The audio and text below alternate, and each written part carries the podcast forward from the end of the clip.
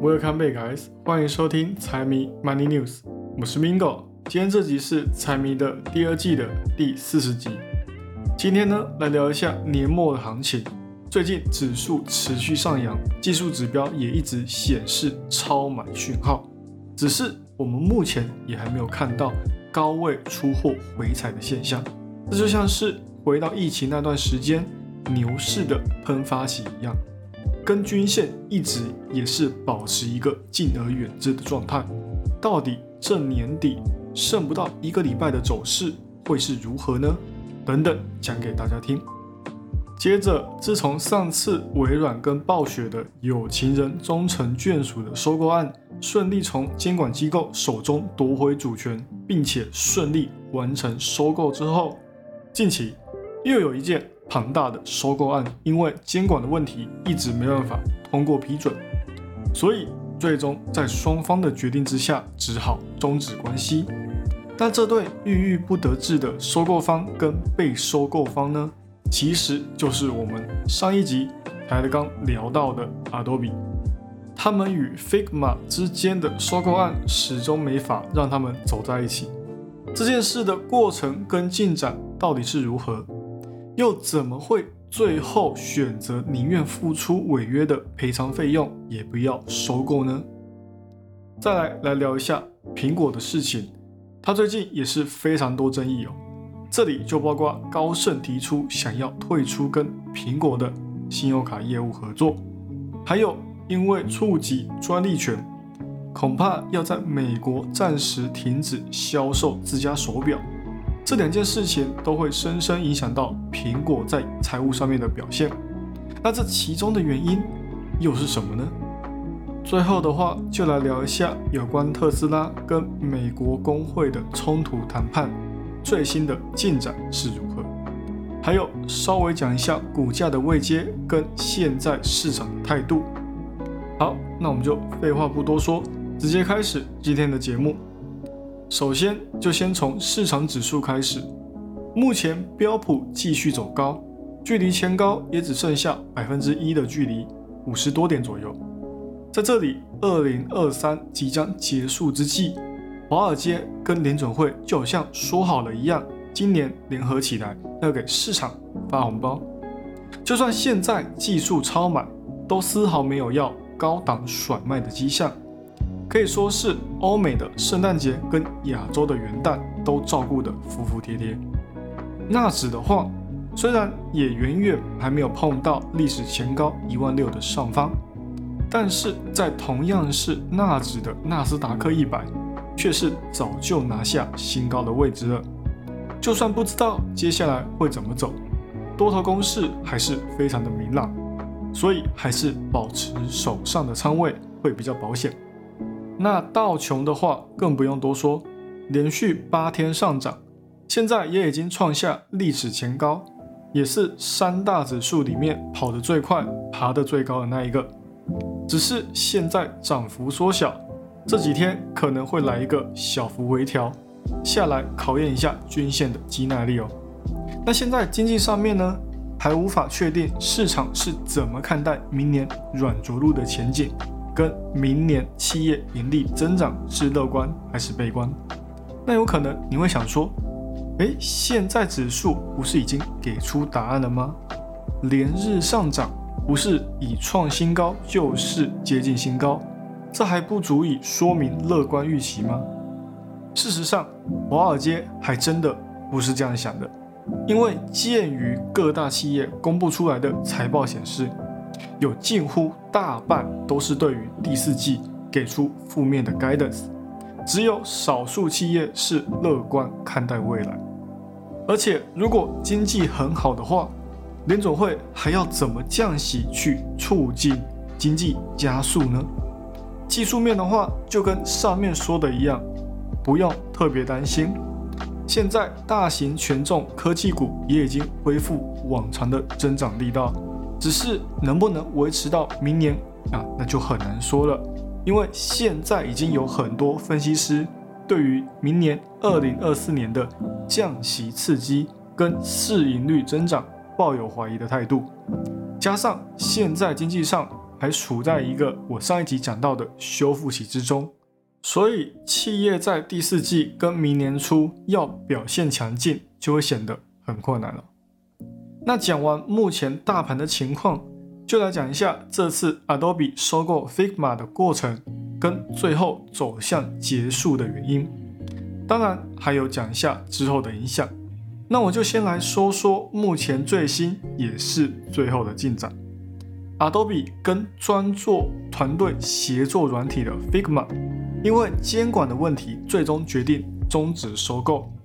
至于单方面结束收购的一方，也就是 Adobe，他们将会支付给 Figma 十亿美元的分手费。在公司的声明里面也可以看到。他们对于欧盟以及英国监管当局的态度感到非常的失望，因为过了一年始终无法跨过这一步，也就是达成收购前的监管协议。所以双方也在商谈过后，由 Adobe 承担这段期间的赔偿费用。那这整件事情是从什么时候开始的？要说起他们两个一拍即合的时间，还要回到。去年九月的时候，Adobe 透过声明宣布，将会以两百亿美元的价格去收购 Figma。只是当这个收购案公布之初，市场几乎没有人看好，甚至还在当天公布之后，股价暴跌百分之二十三。那为何市场会对于收购案如此悲观呢？其中最主要的原因就是他们的收购价格太高昂了。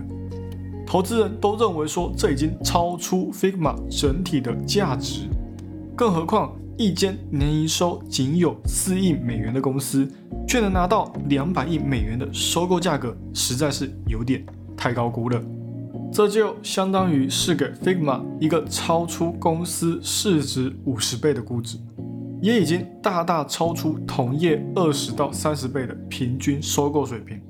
那我们先暂且不论他们在收购之后彼此之间是不是能产生出什么化学效应，那我们光看价格就已经无法忍受了。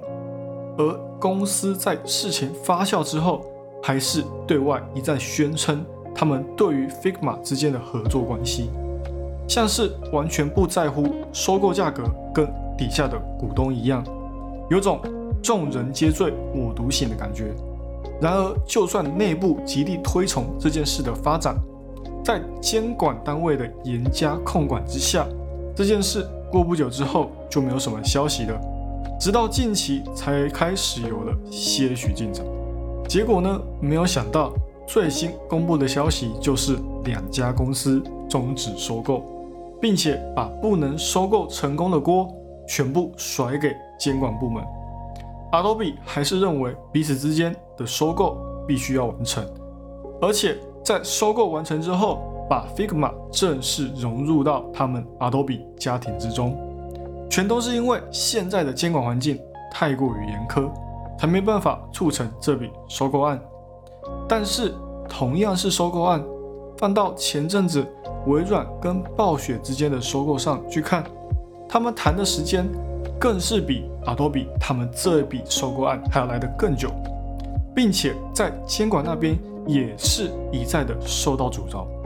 最后呢，还是在微软的不懈努力之下，让监管单位终于松口批准，顺利完成他们的收购。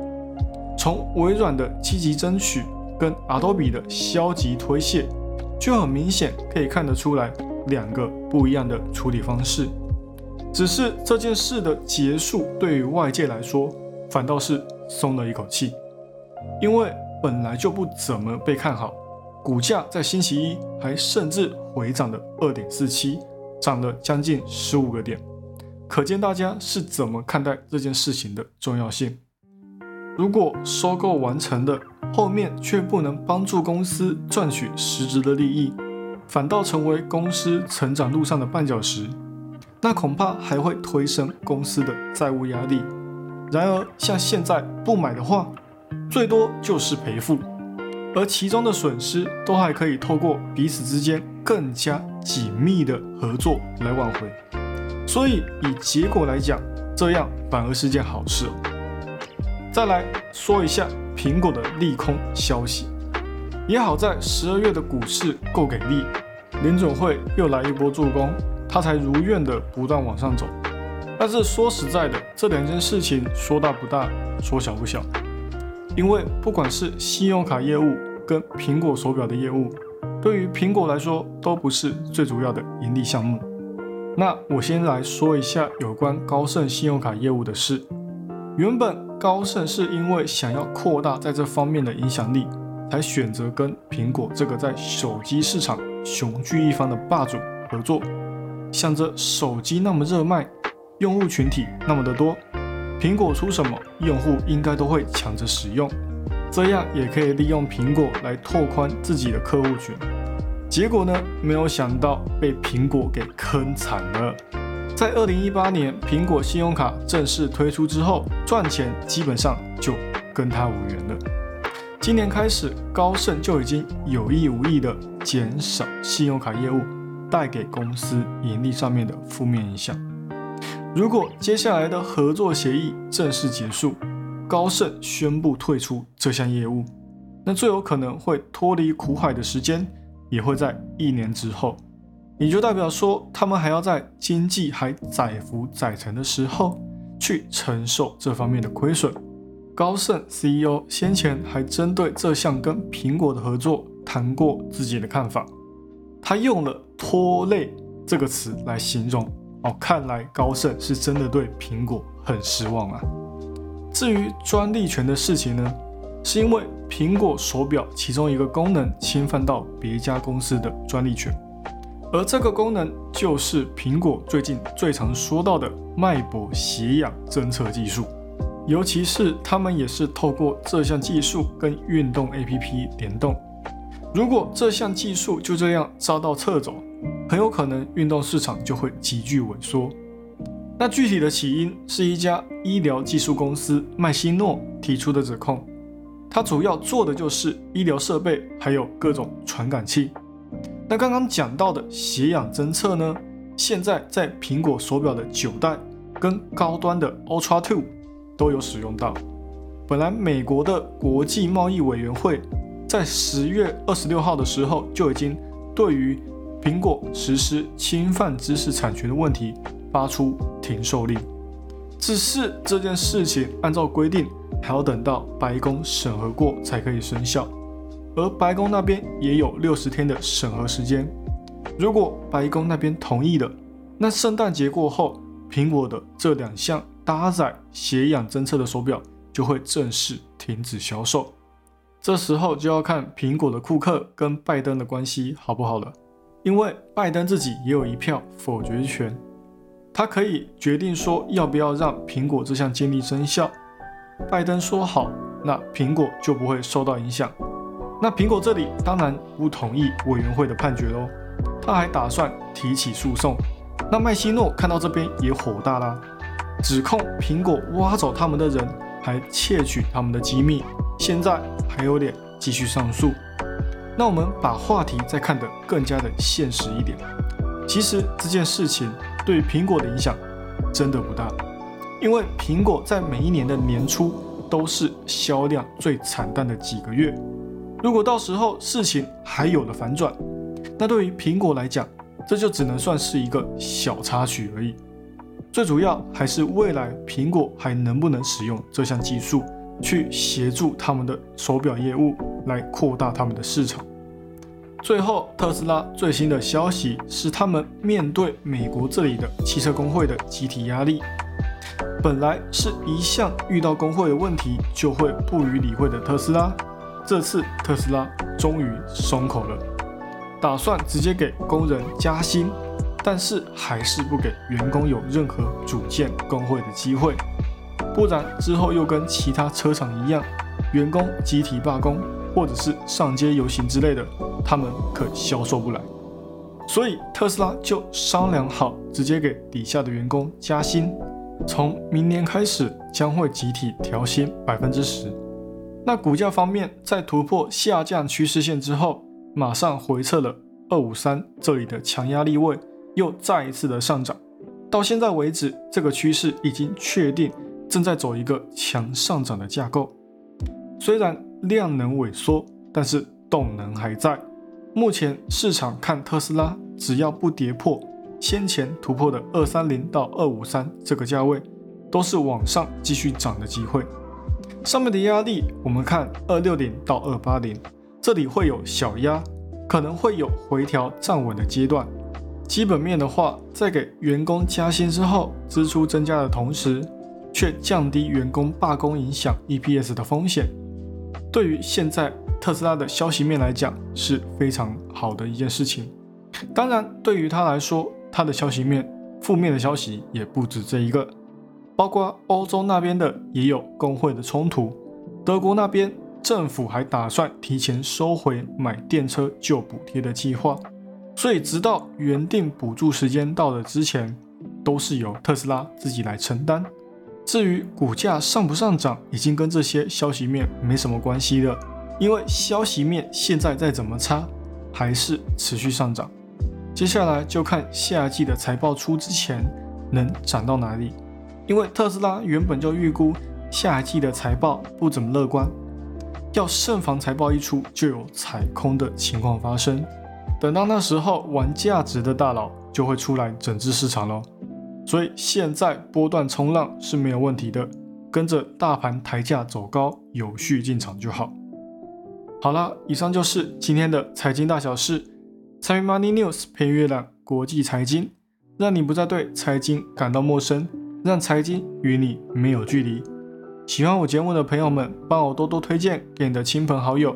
记得 follow a share，一定要感恩下去。还有，不要忘了财迷有 IG 跟 Facebook，请大家多多帮财迷捧牛几类。那就这样喽，我是 Mingo，我们下期再见，拜拜。